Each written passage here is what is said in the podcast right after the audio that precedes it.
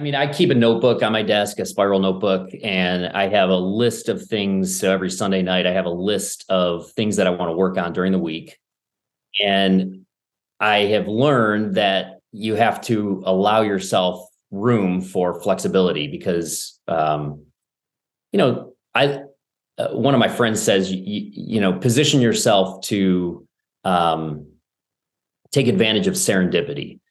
I really like that because you know he, it, you, you want to be you don't want to be too rigid right? You especially in in business there's things that pop up. There's things that happen. And so i usually have a list of things on sunday night that i want to work on during the week. And then knowing that not all of those are going to get done and sometimes something on tuesday happens that i might want to move to the top of the list. So that it's a flexible list but i, I create a week weekly list of things that i'd like to work on. And then at the end of each day and this is something I learned from Cal Newport from the book Deep Work is um, write down everything that you want to do the next day and write it down in that spiral notebook. I'm Sean DeLaney, and you're listening to What Got You There. What Got You There is a must follow for entrepreneurs, leaders, and people looking for high performance in business and in life. Now, each week, I sit down with one of the world's most successful people and focus on the journey behind their success. We uncover the strategy, mindsets, and habits that help them get there. Now it's your journey, so it's time to learn what's going to get you there. And if you want access to over 300 episodes and insights with game changers and change makers, head to whatgotyouthere.com, where you can also subscribe to my Momentum Monday newsletter. Uh, what got you there? What got you? Got you? What got you there? Hey guys, it's Sean, and today on the podcast, I sit down with the founder and managing partner of Saber Capital Management, and that is John Huber. Now, John is a really thoughtful and interesting investor who really reads and studies broadly to understand different domains that help make his investment process more sound.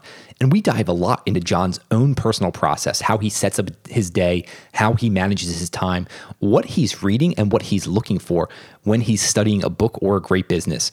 So, if you're interested in how to think differently and how to approach your craft in a more methodical way, please enjoy this conversation with John Huber. Hey, it's Sean, and after personally coaching CEOs, executives, and professional athletes for more than a decade, and also interviewing over 300 of the world's most successful people on this podcast, I have compiled the most important mindsets, routines, and skills you need to cultivate to skyrocket the success in your own life. Now, I've done this by creating a 19 video lecture online personal development course called You Unleashed. Now, these lectures include how to overcome limiting beliefs and fears that you have how to develop your personal routine for high performance, and mapping out what your foundational life principles and values are. Now, this course has a proven curriculum where I will teach you everything I've learned from high achievers about how to live a more fulfilling life. Now, you can get exclusive access to this course by clicking the link below or going to whatgotyouthere.com forward slash you dash unleashed. That's whatgotyouthere.com forward slash you dash unleashed. Have you been looking for expert on demand marketing assistance for your business? If so, then I think you're going to be interested in hearing about Marketer Hire. Now, Marketer Hire has made it easy to hire great marketers that are pre vetted and hand matched so you can get proven help with your business in less than a week. That's why it's trusted by big companies like Chanel, Netflix, and Puma, and also individual creators like myself. Whatever your marketing hire needs are, Marketer Hire has an expert waiting to help you with your project. It doesn't matter if you're looking to build out an entire team of marketers or just work with an expert marketer a few hours a week.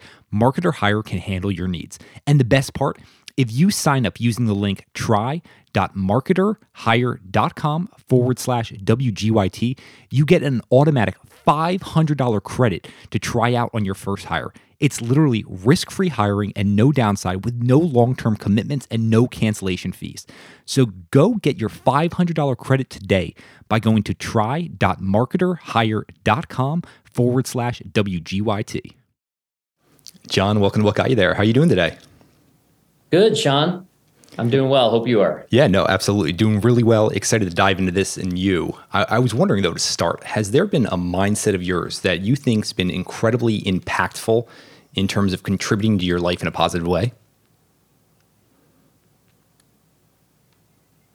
Yeah, I think uh, the mindset that that I've always adopted has been, um, you know, uh, uh, uh an emphasis on continuous improvement. So I think that's in general, um, whether you know, I, I I've tried to apply that concept to everything that I've done in life, whether it's uh, friendships, human relationships, uh, you know, family and friends, uh, academics, uh, athletics, and then of course business. And so I think that would, if I could point to one thing to maybe oversimplify it, I would say just the pursuit of continuous improvement is something that um, I've always found a lot of uh, joy and satisfaction in in uh, you know trying to trying to pursue. It's funny. About an hour ago, I sent a text to someone. It was basically the the upward spiral arrow, and just kind of the concept of the continuous improvement. I'm wondering for you though, where did you develop that? Um, is that something you had for a long time? Yeah, I, th- I think I've. All, I mean, as far back as I can remember, you know, little league baseball, you know, playing second base. Um, shooting free throws in the driveway as a kid, you know, like uh, just some, I, I, always gravitated to things where I could, um, I could measure something. Uh, you know, I've always liked numbers. You know, I, it's part of why I love investing. I've always loved um, specific feedback that you get from, um, you know, whether again just in the driveway shooting free throws as a nine year old or 10 year old. Of course, that didn't get me very far because I'm only five eight. So, you know, but didn't even get, didn't even get to high school basketball, but just things like that. Um, where I could, um, as far back as I can remember, I, I just found a lot of joy in, in, um, in being able to stick to, to something. And, um, you know, I, I ran cross country and track in high school. And that's another example of, you know, just day after day. It's very consistent. It's a long term game. You know, it's very it's a it's it's not an overnight type of a thing. It takes a long time, but I, I've always enjoyed that. I've always enjoyed things that have what I like to call long feedback loops that mm-hmm. take a lot of time to play out. Um, but if you work hard and you stick to it, um, you know you can you can you can have success. But more importantly for me, I just I for whatever reason I've always found a lot of satisfaction in just the the journey and the uh, the effort that goes into those you know long feedback loops. So then, walk me through the the path. Let's call it to mastery. It's going to take an extremely long time. Walk me through what's going on internally for you during the plateaus, and we we're all going to hit those plateaus. So I'm wondering what it's like for you. Yeah, not just the plateaus, but the valleys. Too. Yeah, yeah. There we go. you get the, the um, yeah, you you know that's all part of the game, right? Um, I'm reading this book on uh, r- right now, actually called The Prize. It's a it's a book about the history of the oil industry, and it's an interesting book. But you know, the the first few chapters, of course, talk about Rockefeller and the integral role that he played in the uh, the origins of the oil industry and the development of that that business. And um, you know, everybody knows about Rockefeller, but one of the things in the book, uh, I was thinking about it the other night, and one of the things that stuck out to me was how diligent he was and how detail oriented he was. And you know, of course, he wanted to be rich, and and he certainly. Um, you know enjoyed making a lot of money but he he has this phrase called the great game and i think like that is uh that is something that you know, again, just the the pursuit of um, mastery, as you said, that's a great word. Like you never you never quite get there, right? You never you never reach perfection. You never quite reach mastery.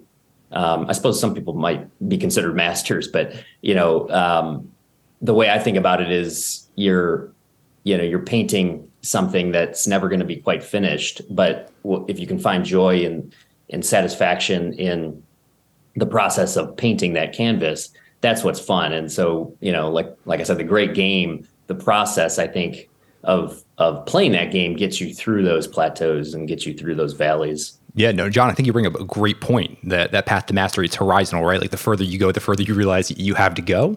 And if you're looking to reach that end destination, then you're not going to get there. You're not going to be able to stay on that path. Uh, one, one, of my favorite examples of the people who are truly in love with the pot process, and I'm going to butcher the name on this. It was a Japanese director, and he's receiving one of the Oscars for a Lifetime Achievement Award. So he's 80 years old. He's receiving this, and he basically gets on stage to receive the award, and he apologizes. And he says, I feel like I'm not deserving of this. I feel like I'm just beginning to understand my craft. The guy's been doing it for 50 years. And to me, right. that's one of the best examples. I'm wondering for you though. You mentioned, and I'm pretty sure it's Daniel Yergin who wrote the prize. Uh, that book. Yeah. Reading it today, the John you are today, how different are the insights you can uncover reading that book than you would have uncovered 10 years ago? Yeah. Um, well, it's interesting. It's an interesting question because uh, I think when you, you know, I, have noticed this is the first time I've read that, that particular book, but you know, I've read a lot of things about Rockefeller, and like I said, I I knew most of the, you know, I've read a few bios on Rockefeller, so I'm very familiar. I've studied him in depth.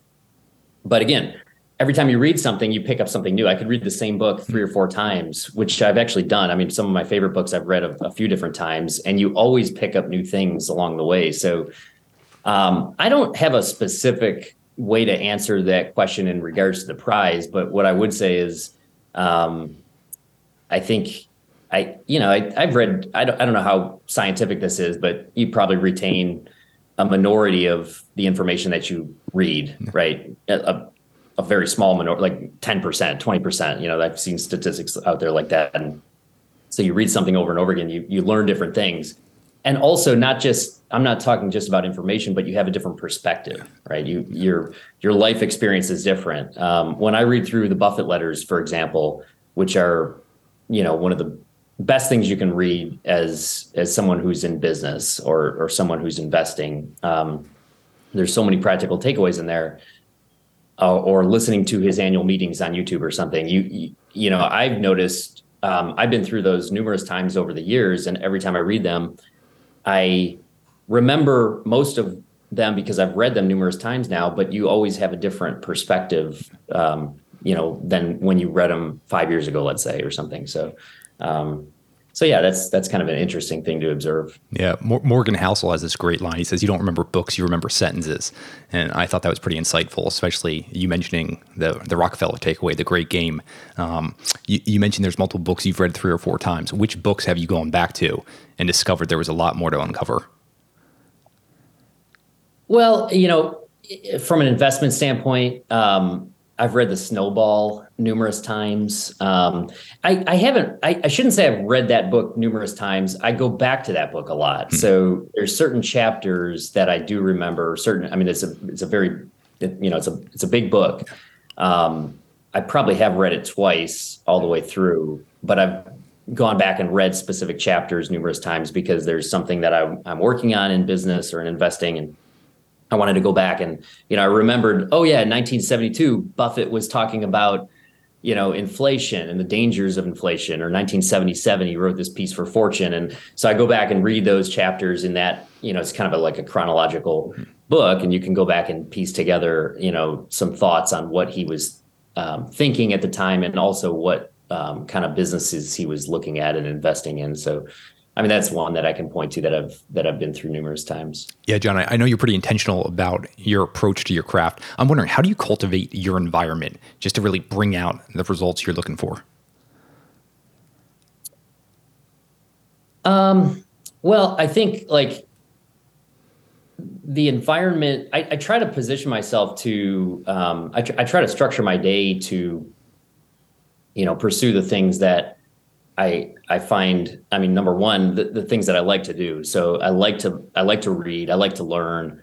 Um, I like to make phone calls. I like to talk to my friends, talk to people, um, not just friends, but people in business. You know, so I try to structure my day around learning and uh, um, setting up setting up windows of time to do the most productive work first.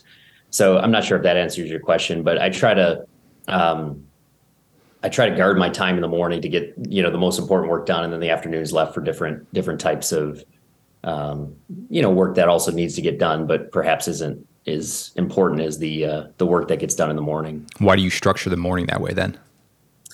Morning, I just find that's the time I'm I'm most fresh. You know, I I, I find it. Um, I'm a morning person, so I like working in the morning. Um, you know, I to get specific, like I I have two kids, so my day gets uh, uh, you know, my it's kind of loud in this house um, from about six thirty to eight, but from eight to noon, it's you know, you know, I have an office in town, but I work from home a lot, so I have uh, you know four hours of time, you know, before I'm ready for a break, and so that's just the time that I found to be most productive for me personally. It, Everybody's it, different. Yeah, yeah. If I was just observing you, what would that look like? That four hour stretch. You got eight thirty to noonish. Yeah, I mean, a lot of reading. Um, I always have things that I'm working on, so I try to um, prioritize my list of. Usually, for me personally, it's companies that I'm researching. So reports that I want to read. Um, sometimes it's books. You know, I I have a sort of a quirky, very specific way of tracking my uh, time. And again, this touches on the the idea of long feedbacks, uh, long feedback loops, Sean, where we were talking about earlier, where you know investing is you know the business I'm in is is one of these things where you don't get the results immediately right it's like the exact opposite of a sales job where you make like a certain amount of cold calls or you know you get instant feedback you get a certain amount of leads you get a certain amount of uh, meetings you get a certain amount of sales there that's a, like a quick feedback loop in investing it's very long. And so i've found myself um, again just this is based on my own personality my desire to measure things. I i realized i needed some way to measure my output so that i could get some satisfaction of the work that i'm putting in and more more practically have a way to measure um, you know just sort of keep myself honest have a way to measure my productivity. And so i've come up with certain categories. Um, one of them is you know annual reports um, one of them is is books that i've completed um, phone calls i've read management meetings you know there's a few different categories that i use to measure productivity um, and then i have this simple um, spreadsheet that I keep that's called uh, Deep Work, and I just um, you know I call it deep dive sessions where like that eight thirty to noon could be any one of those things. It could be a phone call with a management team. It could be you know a chapter of a book that I'm reading on and taking notes. It could be an annual report that I'm reading. Any one of those things. So that that tends to be the the work that I'm doing in the morning. When you're planning that work, when are you planning that? Is it night before, or week before? Yeah, I mean, I keep a notebook on my desk, a spiral notebook, and I have a list of things. So every Sunday night, I have a list of things that I want to work on during the week. Okay. And I have learned that you have to allow yourself room for flexibility because, um, you know, I uh, one of my friends says, you, you know, position yourself to um, take advantage of serendipity. Hmm. I love that. I really like that because you know he, it, you, you want to be you don't want to be too rigid right you especially in in business there's things that pop up there's things that happen and so i usually have a list of things on sunday night that i want to work on during the week and then knowing that not all of those are going to get done and sometimes something on tuesday happens that i might want to move to the top of the list so that it's a flexible list but i, I create a week weekly list of things that i'd like to work on and then at the end of each day and this is something I learned from Cal Newport from the book Deep Work, is um, write down everything that you want to do the next day and write it down in that spiral notebook or somewhere. It doesn't have to be physically write it down. It could be, you know, on Apple Notes or something. But, um, you know, I, I have a spiral notebook and I write down, you know, what I worked on during the day and then what I'm going to do the next morning. And this is just, again, based on my own quirky personality, I guess. But you know, it's, it's and I think a lot of people probably would struggle with this if you're if you're in business and you're engrossed in what you're doing it's hard to put it down right yeah. and so that's not that's that's a normal thing i think but you know that helps me kind of you know put the work down leave it on the desk go home and play with my kids and not be too distracted um, and pick it back up in the morning Hey guys, it's Sean, and we are about to dive right back into this episode. But before we do, I wanted to take less than a minute to tell you about my online personal development course called You Unleashed. Now, over the years, I've personally coached CEOs, executives, and professional athletes, and I've interviewed over 300 of the world's most successful people on this podcast. And my course, You Unleashed, compiles the most important routines, mindsets, and skills that you need to skyrocket the success in your own life. Now, you will learn these things over 19 video lectures that I'm going to teach you in this course. And you can find out more about the course by heading to whatgotyouthere.com forward slash you dash unleashed, or you can click the link below. Now, that's whatgotyouthere.com forward slash you dash unleashed. Is there anything besides writing it down at the end of the day you've done to make that transition to back as being the family man at the end of the day? Uh, it's one of those things that uh, you know continuous improvement applies to that. You know, it's it's not a perfect uh, thing. I, I, don't have it figured out. Um, I try my best for sure, but y- you know, you're always um, you, you're my free time tends to be back to work. Like okay. you know, I'm I'm thinking about it almost all the time. So yeah, the that's just a simple way. I, uh, I I have found it effective because when you write it down, it's sort of like uh, your mind. You can like almost close the book on that yeah. chapter, you know, on on on the work you did that day, and and the next morning you're you're not like you, you can jump right back into it without spending a half an hour trying to think okay what was i working on yesterday what what i need to work on today it's it, it, it makes it more of a seamless transition so i have found that effective. It's not perfect but it does help so what I'm hearing is you're pretty intentional in terms of prioritizing the day, the week, just kind of understanding that individual structure. You also seem to engage with your interests, right? Like you've designed and cultivated your environment too. I like reading, I like talking to the friends, so I understand this about myself. And then that deep understanding about yourself as well, right? Like know thyself, know what you need to put your attention towards. Also, just the understanding of the flexibility you create in your day, the serendipity, and then recapping the end of the day. Anything else you feel like for you kind of gives you an edge throughout the day? I think focus, you know, just trying to be intentional, um, trying to avoid distractions. Um, you know, staying off of Twitter. Uh, I love Twitter. Like it's to a certain extent. It, I love some things about Twitter. I don't love other things about Twitter, but you know, it, it can be a useful tool to um, engage with other smart uh, people in business, other smart investors. You can get information, but you need to be very intentional about it. And so I try to limit, you know, myself to sometimes I'll post an article or something, but don't go on there and just start wasting 10 minutes. You know, those 10 minutes are valuable. So again, I try to not do any of that in the morning. If I do any of that, it might be like in the afternoon or something. But um, just being deliberate basically i think is is something that i try to keep in mind throughout the day. Yeah you said you, you might post an article. I know you've put and thought a lot about the importance of writing in your own life and to mm-hmm. go deeper on your ideas. Just talk more about the value you've extracted out of writing over the years writing has been a huge part of my process and my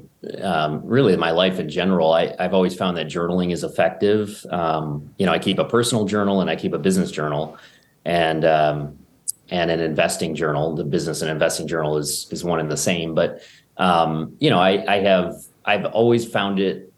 Um, I don't know if therapeutic is the right word, but like I, I found it to be a great way for me to get my thoughts down help me organize my thoughts. Um, as I'm writing, I've found it um, to be an effective way of um, identifying weaknesses in my thinking or holes in my understanding.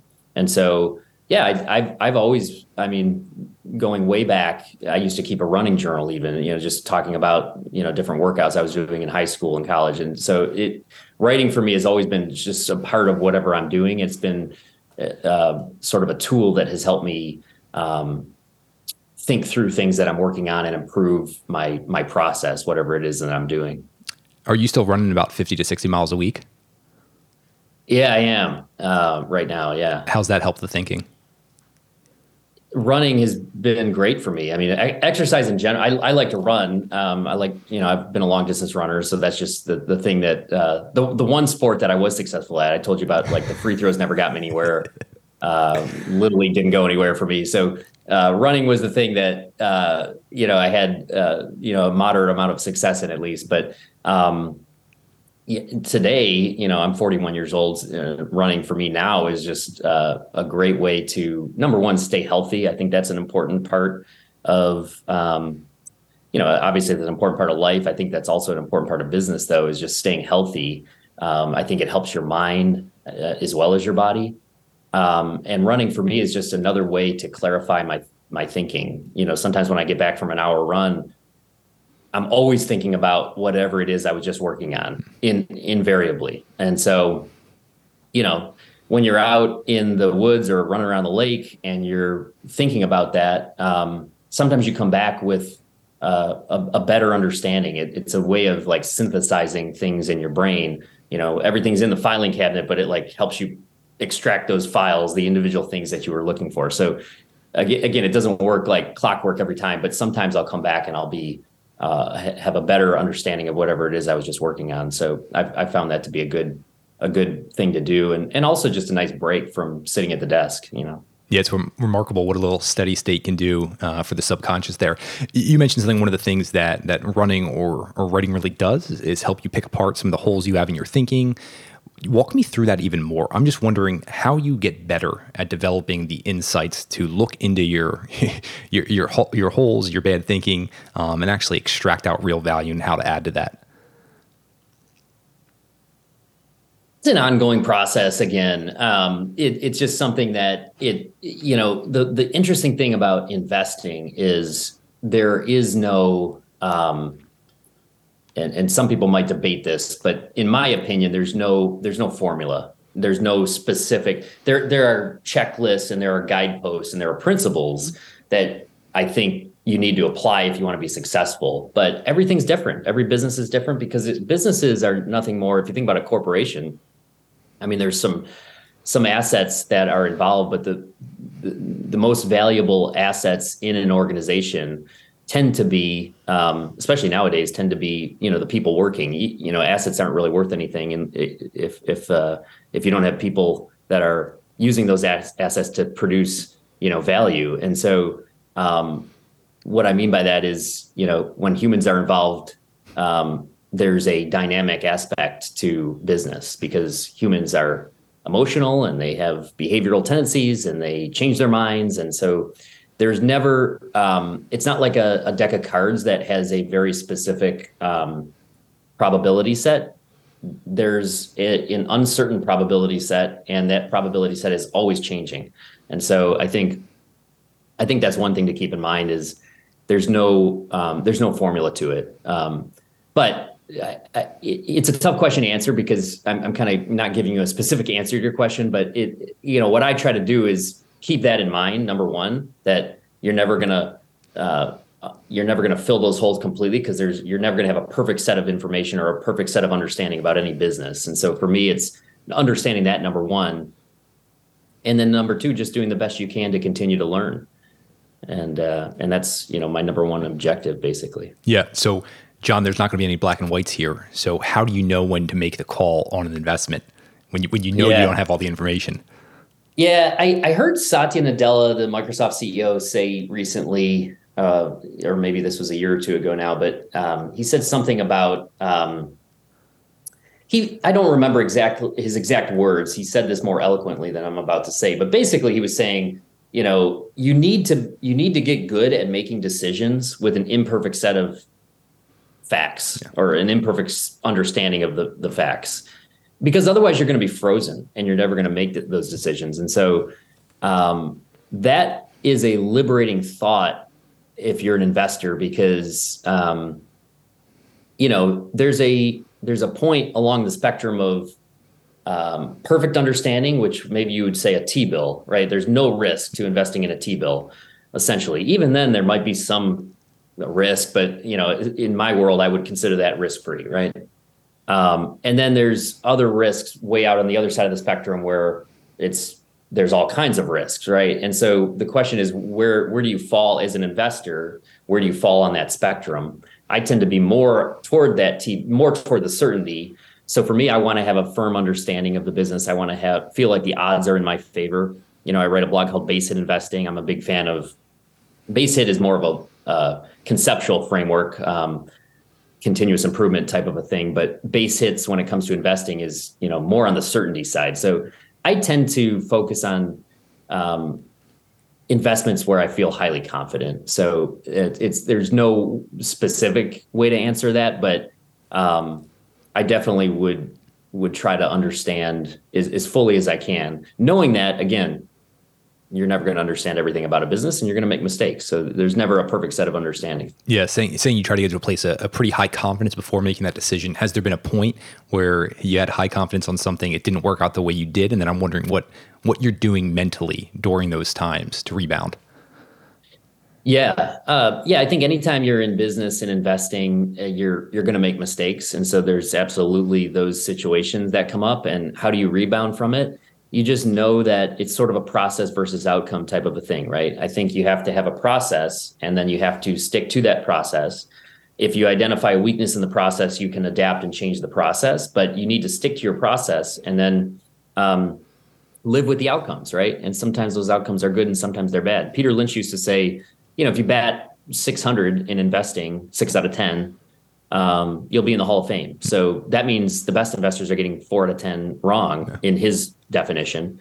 Um, you're going to get a lot of them wrong. The best investors in the world get them wrong sometimes. Um, but um, so I think that's that's part of you, you just have to shake those off and understand, you know, try to learn from your mistakes, of course, but understand that mistakes are part of the game. Sometimes it's a mistaken analysis. Sometimes it's just what I said before. Businesses change, yeah. businesses adapt, uh, managements change. They make poor decisions that you have no control over, and so you have to understand that all of those things are part of, um, you know, this great game. Yeah. The, to use the Rockefeller quote. One of the things I appreciate about business as a whole or investing is you mentioned trusting the process and the nuance in understanding wait a second, is my process actually correct?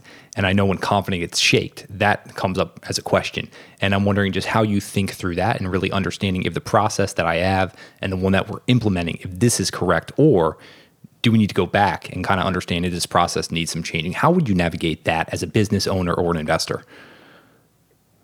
Yeah, great question. I mean, I think um, you know, again, it comes back to journaling. Um, I'll, I'll, I'll, I'll plug the journal software that that I use, Journalytic. Um, you know, this I I use that um, software to. That's my basically my daily um, writing that I do, and and I have a tag in there. You can tag things. It's a it's a very effective journaling tool. Um, and I have a tag called thoughts. I have a tag called process, and basically anytime that I'm thinking about those topics, I will write it down. And so um, I try to make incremental improvements, but I also want to be wary not to um, over optimize, if that makes sense. So, so I think um, the way I've generally done it is once a year, I go back and I look at my process and I look at my investment checklist.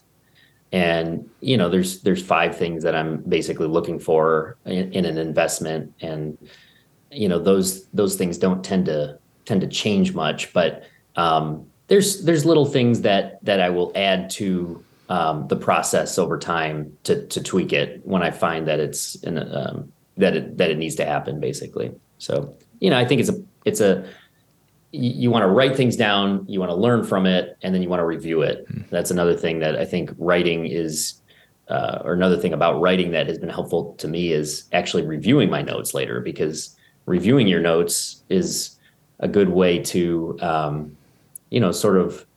It, it's sort of that serendipity thing. Sometimes, sometimes I'll be reading something I wrote a year ago, and it'll start, you know, get the juices flowing. It'll it'll jog my memory basically, and and I'll have a different perspective. And so it's it's a useful it's a useful tool to not just write things down, but actually review them as well. Hmm.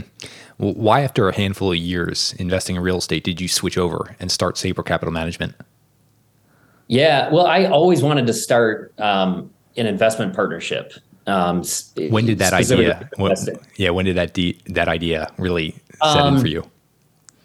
Well, the idea set in for me when I read, uh, I, I, believe it was the book Warren Buffett Way, where that was the first book. That this book was written in the mid '90s, and that book was um, instrumental to my thinking in in wanting to kind of try to replicate a structure that he had, which was, you know, we would now just call it a like a hedge fund, but you know, he called it an investment partnership, and you know, he started it with some family and friends, and um, he didn't charge a management fee; he charged a performance fee. Excuse me. And so, I, I read that and I thought, wow, that's a great. Um, that seems really interesting. And this was like probably over 20 years ago now before I really knew anything about the hedge fund industry or anything like that. So, so I just thought Yeah, I'm, I'm intrigued know, that, by that without the the experience. Why did that set in for you at that time? Any idea?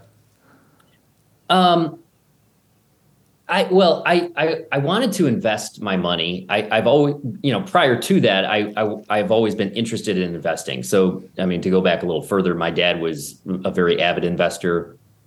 Um, he was an engineer at uh, a company called Delphi, which was uh, a auto parts supplier for General Motors, and uh, so he was an engineer, but he, um, you know, invested his own account. And so, as a kid, like we'd be I would tag along with him to the library and like look at value lines and stuff. I can remember doing that.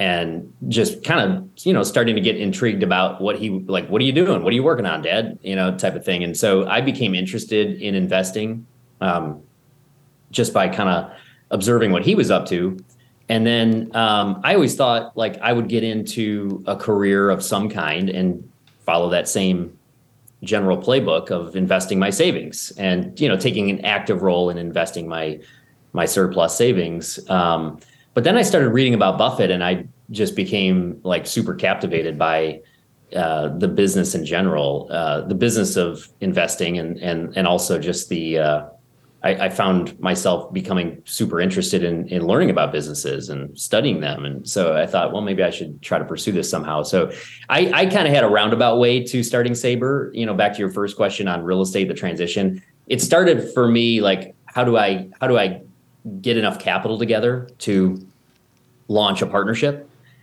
And you know, this was very naive, like very green back in those days. Like I thought, well, maybe I'll start, maybe I'll form a real estate partnership.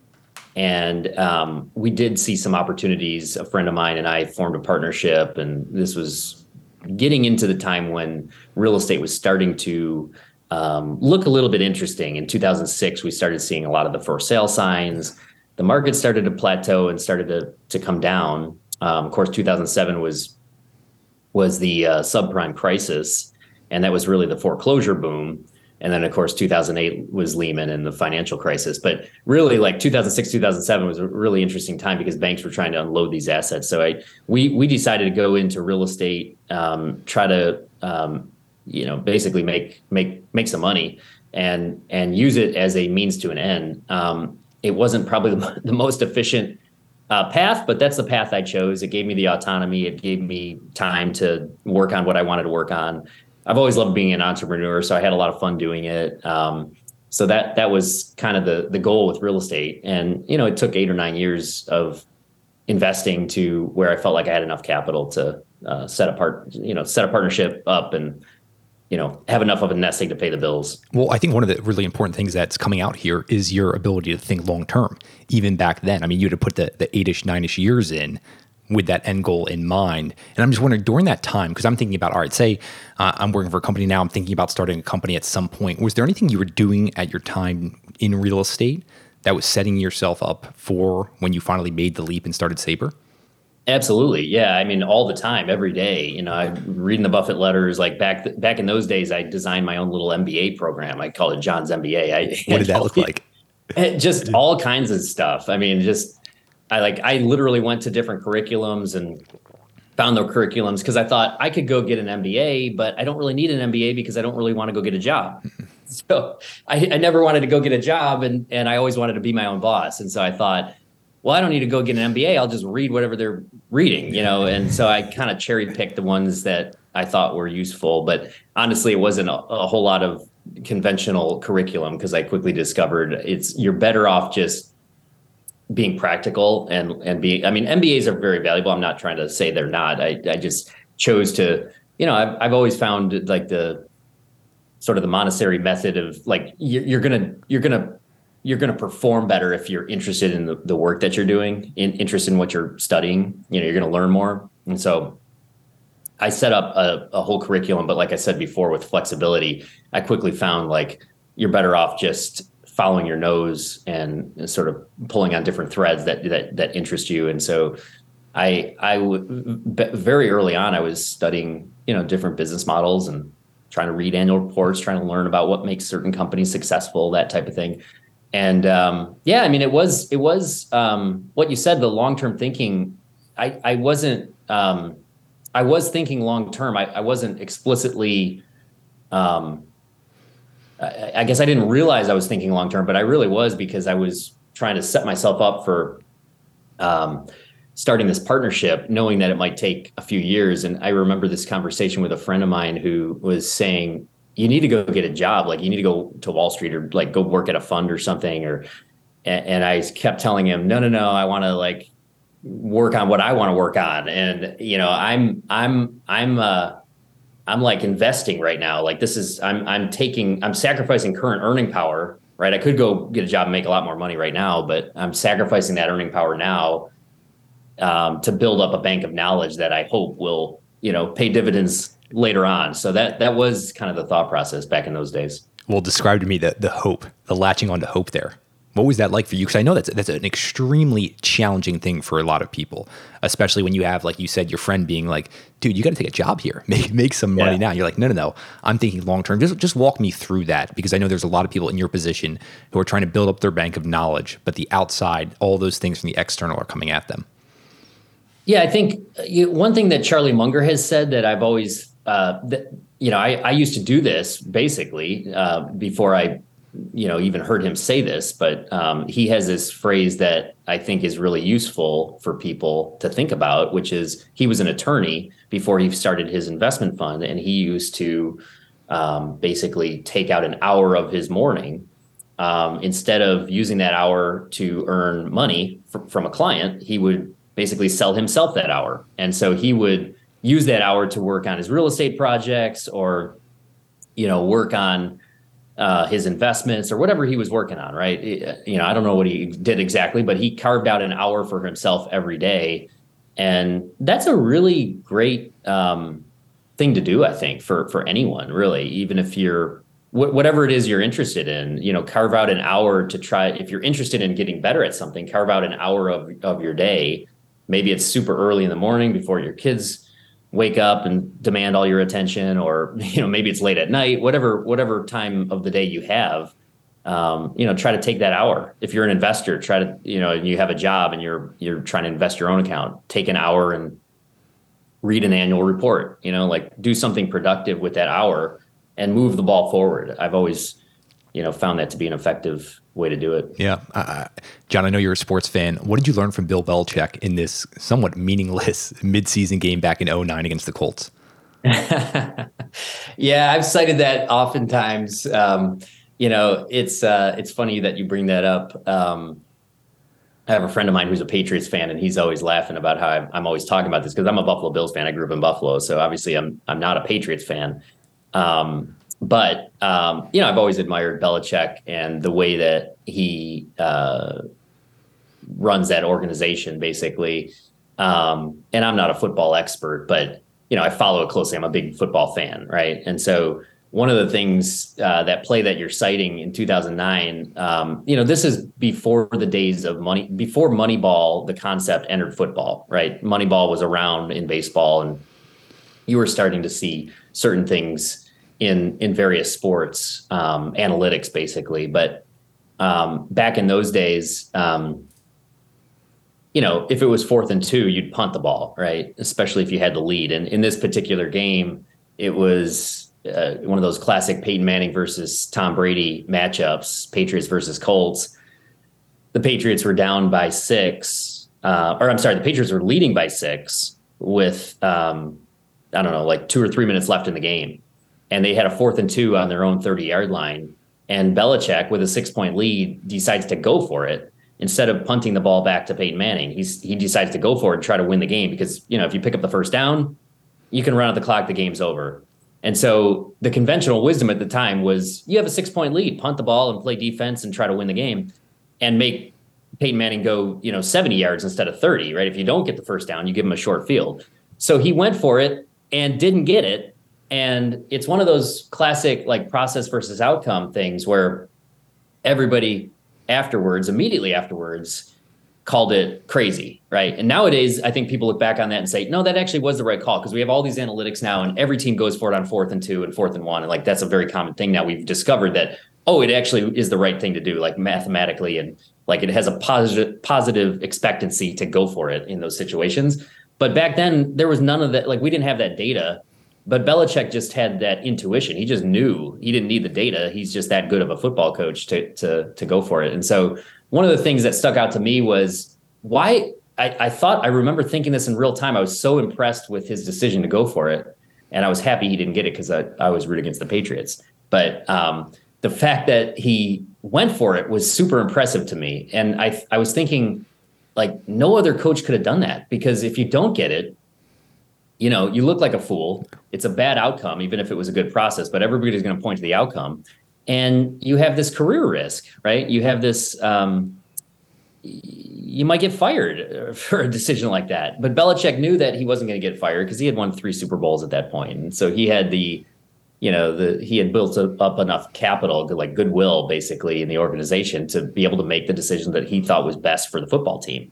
And that's one of that. Perhaps that's the most the the thing that I admire most about Belichick is he never considered any any of these outside factors, I think he would have made a great investor because he he only was trying to make the right play or the right call at that time, right? He he was only focused on doing whatever he thought was the best thing uh, for the team, and and if you and it sounds obvious, but if you think about if you know football, there's all just like investing, just like business, there's all sorts of you know ulterior motives that come in, whether it's keeping a client happy or you know doing something this quarter that might be to your detriment longer term but you have to do it this quarter because you have a certain constituency that wants to see you know earnings you know better earnings this quarter or something. So there's all sorts of decisions that are made that are not the right thing to do for long-term value or or you know and, and in football you know a coach might say uh, it might be the right thing to do but i'm not going to risk my job over this so i'm going to punt the ball you know stuff like that so i i always thought his ability to um, you know, rise above all of that and make the right decision was something that was was really, I think, a, probably an underrated aspect of his his tenure as a coach. And uh, I always thought, you know, I want to set up my business that way. I want to set up my fund that way, where I can make that fourth and two call if I want to, and not worry about what um, you know someone's going to maybe perhaps second guess me or something. So I think I think avoiding career risk is a huge thing in the investment world. Yeah, John, I, I really appreciate the insights into career risk. What I take away from that story, though, is out of the let's call it millions of people who watched that game and watched that play call, how many of them are thinking about career risk at the time? And I'd venture to say very few. And so I'm wondering, what have you done over the years that allows you to watch a football game and on a meaningless fourth and two, understand something that directly correlates to what you do?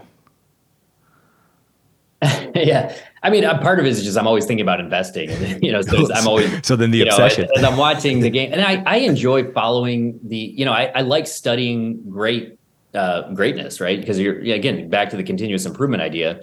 You know, I, I like. Um, you know, I like studying what makes organizations good, right? What what makes the San Antonio Spurs a, a good organization? Uh, you know, obviously you have Tim Duncan and you have you, you, know you need you need certain players um, it all has to come in play it, it all has to fall into place though there's been a lot of great players you know not not per, no, tom brady's the greatest of all time but um, i don't think he would have won seven super bowls under or six super bowls i should say you know with the patriots if if, if there was no organization not just Belichick the whole thing. So i i i've always found it fun to study these these um, you know the the greats basically and, and try to learn from them. So that's that's part of it is just you know observing that and and and then just you know i, I like i like following the game within the game. Like i i, I like football i like baseball um, but i like uh, i like the business of the sport too um, and i've become more interested in that you know over time and stuff. But know I, I like i like following human human behavior and observing those types of things. So I, I tend to just notice those types of things but um, part of it is just like I said, I'm I'm you know I'm always looking for a, a sports metaphor and how to you know torture that into some some sort of relevant um, takeaway for investing. Yeah, you, you said you love studying excellence. You, you mentioned Brady, obviously Belichick, stuff like that. Um, the Spurs. Any other examples come to mind for you of people or organizations that you've gone back to over the years?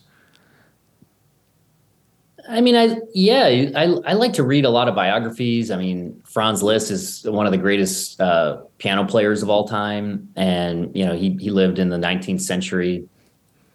Think he was born in like 1811. Coincidentally, actually, that's the same year as uh, Frederick Chopin. The two of those guys were like two of the greatest piano players of all time, and um, they lived in the same city, Paris. Um, even though even though they're both from different countries, so it's kind of an aside that you're probably not interested in, but um, that that you know, studying those guys, like like he used to sit at a piano and for seven hours at a time when he was like seven or eight years old, he would play scales just over and over and over again. And it's you know it's remarkable. Like I have two eight year, I have twin eight year olds. You know, it's like they're not sitting at a they play piano, but yeah. if I can get 20 minutes out of them, it's it's a productive afternoon, you know. So it's like there's certain things that you know you study and or you you, you know it's it's fun to read these these um it's fun to study these these these excellent um uh, practitioners of whatever field they're in. You know, tends to be things that, that I'm interested in. But um, yeah, I, I've, I've always found it fun to do that. So that's that's the main reason I do it. But also, you can find takeaways and you know things that you can apply to your own life. Yeah, you. I, am also very interested in this. Hence the, the podcast and deep dives on people. I look for things that I call uncommon commonalities. Right, like what are the commonalities amongst those uncommon people? And so I'm wondering, are there any other themes that come to mind for you? Right, like you mentioned, just being able to sit at a piano for seven hours when you're that young anything else that has just kind of come up again and again across all these people you've looked into? I think I, I, mean obviously hard work, right? Like that's that's one of those things that is a, a, a buzzword that everybody um, references, but it's it's sort of like a great company that everybody knows about, but yet it remains undervalued because it's so so valuable that it, it you know might trade at a 25 PE, but it's still undervalued. You know, like the you know the WalMarts or the Starbucks or the Home Depots. You know, the, like these great companies. Like there are certain things. Hard work is is one thing that even though everybody knows about it, it's that's that. I would say that that that's number one. Um, talent is obviously it goes without saying that you need talent um, in whatever it is you're doing to become great. But I think um, the commonalities would be hard work and then focus would be the other thing. I think just that that diligence and and you know some people have the the motivation or the interest to stick with something for a very long period of time, hmm. and uh, I think those are two common, you know, the, the uncommon commonalities I, I would point to. Those would be two of them off the top of my head. Say you could sit down you could interview anyone who you've uncovered as being excellent in their craft across history. You get to sit down interviewing them. Who are you going to interview and what are you going to ask them? That's a great question. I'd have to think about that. Um, yeah, that that'd be a fun one to think about. But I, you know, I I I think like for the business that I'm in, if I could sit down with anyone, it would be Warren Buffett. You know, um, what I would ask him, I would have all kinds of questions, but um, yeah, I think um, I, I would want it to be practical, and I would want to ask him something specific about, um, you know, some of the investments that he made. Like I'm thinking back in his partnership days, I would I would want to I would want to ask him about portfolio construction. You know how he structured different investments, things that that are not in the public domain. I, I would focus on something practical and something um, probably in his early days in like the 50s and 60s you know ask him about the investments he made in his personal account things like that. So that that comes to mind as as one thing. Um, one person that that you know from a business perspective that would be the the one guy that I'd, I'd love to have lunch with. Who would be up there in terms of business operators? Yeah in terms of business operators um,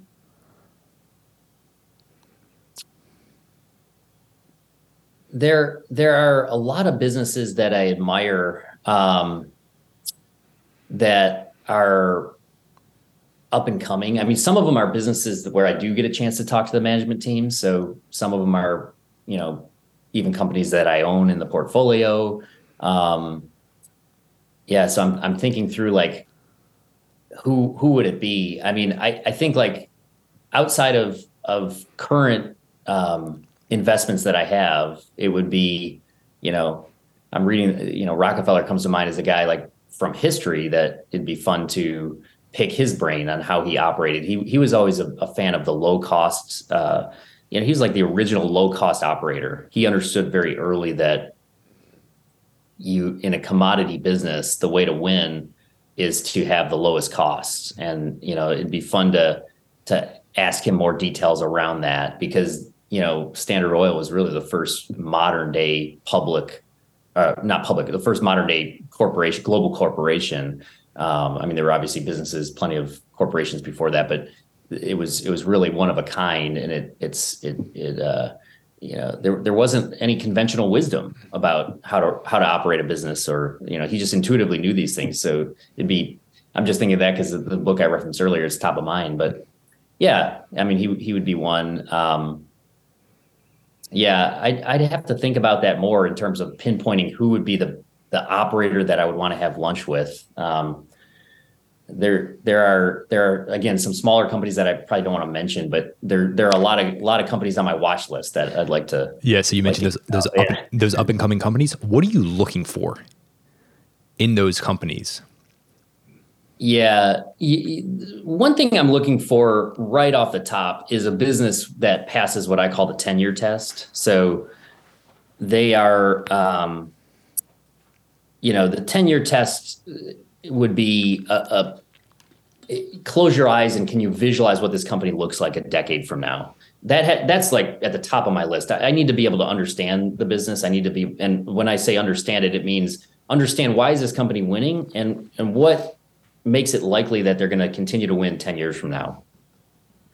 And it's not that every investment I make is 10 years, it, but that's kind of the time horizon that I go into it with. Because if you can't visualize the company 10 years from now, I think you're you're taking a risk that um, you know something might happen five years from now, or if the business is too fast changing. It's hard to value a business if you can't visualize what it looks like 10 years from now. So that that's that's the number one thing um, you know, being highly confident that the business is going to have more earnings in 10 years than it does now. And, and, um, and then I look for things like I, am looking for a consistent, uh, record of free cash flow, you know, something that exhibits that the company has had success, um, in the past and, and has a, a record of consistent returns on capital. So, you know, I'm looking in a nutshell, I'm looking for simple businesses that I can understand that are consistent, high quality, and are going to have, you know, preferably higher earnings and fewer shares in 10 years. Is there anything, John, that you've discarded? It could be in, in how you're studying a business, or it could just be in your your approach to your craft that you've discarded over the years because it really wasn't giving you the returns you thought it needed to. So a business that like a stock that I've sold, or I'm wondering about your personal approach to how to study a business where hey you know what? Actually over, looking over the last 10 years this did not benefit me or my thought process. Let me eliminate this. Yeah okay yeah. I mean w- one thing that you know growth is something that's very important to me. Like I, I think you have to have a business that one of my favorite quotes from buffett is you you want to develop you want to build a if you're an investor you want to build a portfolio of companies that are almost certain to have higher earnings, you know, 5, 10, 15 years from now. And that's always been sort of at the bedrock of my investment philosophy. So growth is very important. One thing I have learned though is, you know, grow. I, I did this talk last fall that, that I call the three engines. There's really three ways that to get value from from a business from a stock. You know, there's two ways to extract value from a from any business. It's the cash you get now and the cash you get later, right? And that, that'd be growth right? And so the value of that is is the discounted uh, present value of all that cash that comes in. So um, you can get the cash flow now, and you can get more cash flow later. The third thing would be, um, you know, in a, from, from a stock perspective, it's the change in the valuation ratio that the market uh, ascribes to that stock. So the PE ratio, right? If if you buy a stock at ten and it goes to twenty, um, that's a two x return, right? And so you the, the result of any stock is going to be the growth that it achieves the change in the pe ratio and the change in the shares outstanding those three things. Um, to answer your question growth is although i want growth it's not as um, it's it's a it's a it's an input into the valuation. It's not essential. Gotcha. and i think that's important to remember especially like we're going through this period you know of the last few years where growth has been very highly valued. Um, and and growth is valuable for the most part usually. But um, i think i think some investors place too much emphasis on it. And uh, and i've i've learned myself that the, the way i've adapted my checklist is to think um, in terms of is the company heading toward its prime or away from its prime? Mm.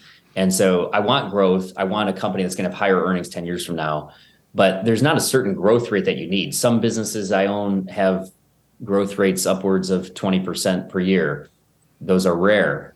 Um, those are exceedingly rare to be able to do that for a long period of time. Other businesses might be growing at six percent or eight percent, right? So it's it's uh, the value comes from you know how much are you paying for that growth, basically. So growth is is an input into the value, but it's not um, necessarily its own category. Hmm. What about right now? I, I, know you said you're reading the prize. What else has you most excited, or are you just spending a lot of time on right now? Yeah, I I'm I'm reading all kinds of interesting things on um, you know small cap stocks. I you know to be specific about investing, I, I think it's really interesting right now. There there there seems to be this disparity between large companies and small companies in terms of the valuations. And um, from time to time that happens. So I'm I'm reading about all kinds of interesting small companies that, you know, I, I just visited one recently in Atlanta, um, and it's it's uh yeah it's it's just it's it's very interesting to study these because they're so different than the large companies that I that, that I've tended to invest in over time. And I have no preference for large cap or small cap. I just try to find whatever I can understand that fits those criteria. You know, good business at a um, you know, at a price that makes sense to me that that I think is going to grow and have fewer shares over time, right? Great capital allocation.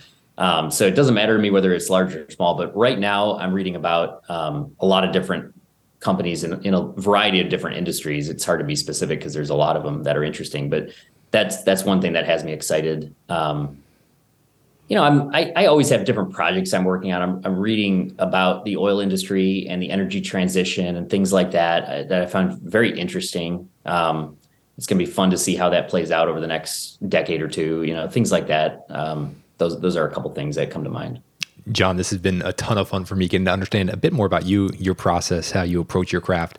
I'm not going to let you escape though. If you could do this long form interview, anyone, dead or alive, who would you just love to sit down with and just ask questions for hours of? yeah. So if I was in your seat, um, yeah, I, I mean, you know, I, I think it would be, it would be really fun to sit down with, um, a guy like Henry Singleton, who I think is one of the great capital allocators or was one of the great capital allocators of all time. Not enough information on him. It's it's hard to get some really good information yeah, on him. Yeah. yeah. Yeah. I mean that I was thinking about your previous question. That like that that would be guys like that where you can learn something practical to take away. I think um, one thing to be mindful of in business is, at least for me, um, you know, to be great at something, you, you you tend to have to make sacrifices. And so I'm not a big fan of these questions I hear at the annual meeting, um, like uh, like when people ask about um, you know Warren Buffett's life philosophy and things, and he he has some great advice. Uh, so I'm not trying to say that that, that that's wrong to do, but um, he has some great life advice, some great perspective. But what I like is to think these guys are great at what they're doing. I want to try to be as practical as I can, and and you know ask questions that relates to uh, not necessarily life advice because I can, I might choose someone else to get that advice, right? Some somebody in my personal circle. Like there's all sorts of people that you've never heard of that are just friends in my circle that I might value their advice on that particular topic more than somebody else. So yeah, like Henry Teledyne is one of the great capital allocators of all time. So it'd be fun to to your point, there's not a lot of information on him. There's there's some, and people are people talk about him every once in a while, but um, it, it would be neat to to get into his head and ask questions about how he how he thought about issuing shares and buying back shares and making acquisitions and you know those sorts of things. Capital allocation is at the end of the day um, one of the most critical parts of uh, business, right? A business that produces cash, uh, except for the ones that pay it all out. Um, you know that that that that CEO has a underrated aspect, or uh, I think that the the the capital allocation role is often um, underappreciated even by executives themselves. They don't realize uh, how much value they control or how much potential value they control by the alloc- uh, you know the capital allocation decisions that they make. So yeah, that, that'd be one guy that comes to mind. So is there a, a modern day capital allocator that you think will get talked about like Henry Singleton of Teledyne at some point? I think uh, the you know there, there's some really interesting companies that are are doing some some of the businesses I like. Uh, uh, I'll, I'll, reference one, and it's it's a, a, business called Floor & Decor, and this is not um, the, you know Tom Taylor is the CEO. He came from Home Depot. What I like about businesses like this, so this would this would apply to like you know this would it's a similar business to a Home Depot or a Walmart or a Starbucks where there was a certain formula And the value of a, a smart leader in a business like that is just stick to the playbook, mm-hmm. right? So I think there's an underrated aspect of businesses that don't try to don't try to go outside of their circle of competence. They just stick to the playbook. These guys can open up a new store at 30% returns on capital and just stick to doing that all day. You know, don't get distracted by other things. Um, so, I mean, that that's one that comes to mind. I, I find it, it there is there going to be another Henry Singleton, perhaps, but those are really hard to predict, hmm. right? I, I think the businesses where you can you can. What I'm saying is, I think it's it's as an investor, it's really it's really smart to look for guys that are doing things that are rational that you can understand. So you know the the two the two things that I ask myself when I'm measuring the proficiency of a capital allocator is do I understand the decisions they're making and can I measure it hmm. right? So it's not just like I mean there's all sort you could you could point to like a, a guy like Mark Zuckerberg might be one that is just he's done incredibly well at take you know bringing facebook to where it was and to where it is now has been just i mean that guy gets bashed all the time but if you look at the things he like he bought instagram for 1 billion dollars you know so has he made some mistakes sure there's been some some issues there and and i don't know anything about like what the metaverse is going to do so that that that he might be one that would be at the end of the day um you know he's he's not like henry singleton but because he's a different type of capital allocator, but he has a vision for where things are going, or he has, right? But that's hard to measure for me. Yeah. It's that that thing with the metaverse that I've had trouble with recently is like these companies that are investing in these areas. It's hard to measure it. So I like businesses where um, I can I can understand the decisions they're making and I can measure it, mm-hmm. and, and that's that actually is part of the process that I've tweaked over the years. Is you know learning learning that uh, through through mistakes and through different observations. So um, well, it's continuous yeah, improvement, right? Yeah, yeah, exactly. Yeah. John, this has been a ton of fun. Uh, I, I want to link the listeners with you. Where can they stay connected with you and everything you're doing with Saber Capital Management? Yeah, the the website, uh, my firm has a website, sabercapitalmgt.com, and uh, I write a blog called Base Hit Investing, and you can probably find that um, by Googling it. And then I'm on Twitter as well. And so, um, John Huber 72. So feel free to reach out and uh, would love, always love engaging. You guys made it to the end of another episode of What Got You There. I hope you guys enjoyed it. I really do appreciate you taking the time to listen all the way through. If you found value in this, the best way you can support the show is giving us a review, rating it, sharing it with your friends, and also sharing on social. I can't tell you how much I appreciate it. Looking forward to you guys listening to another episode.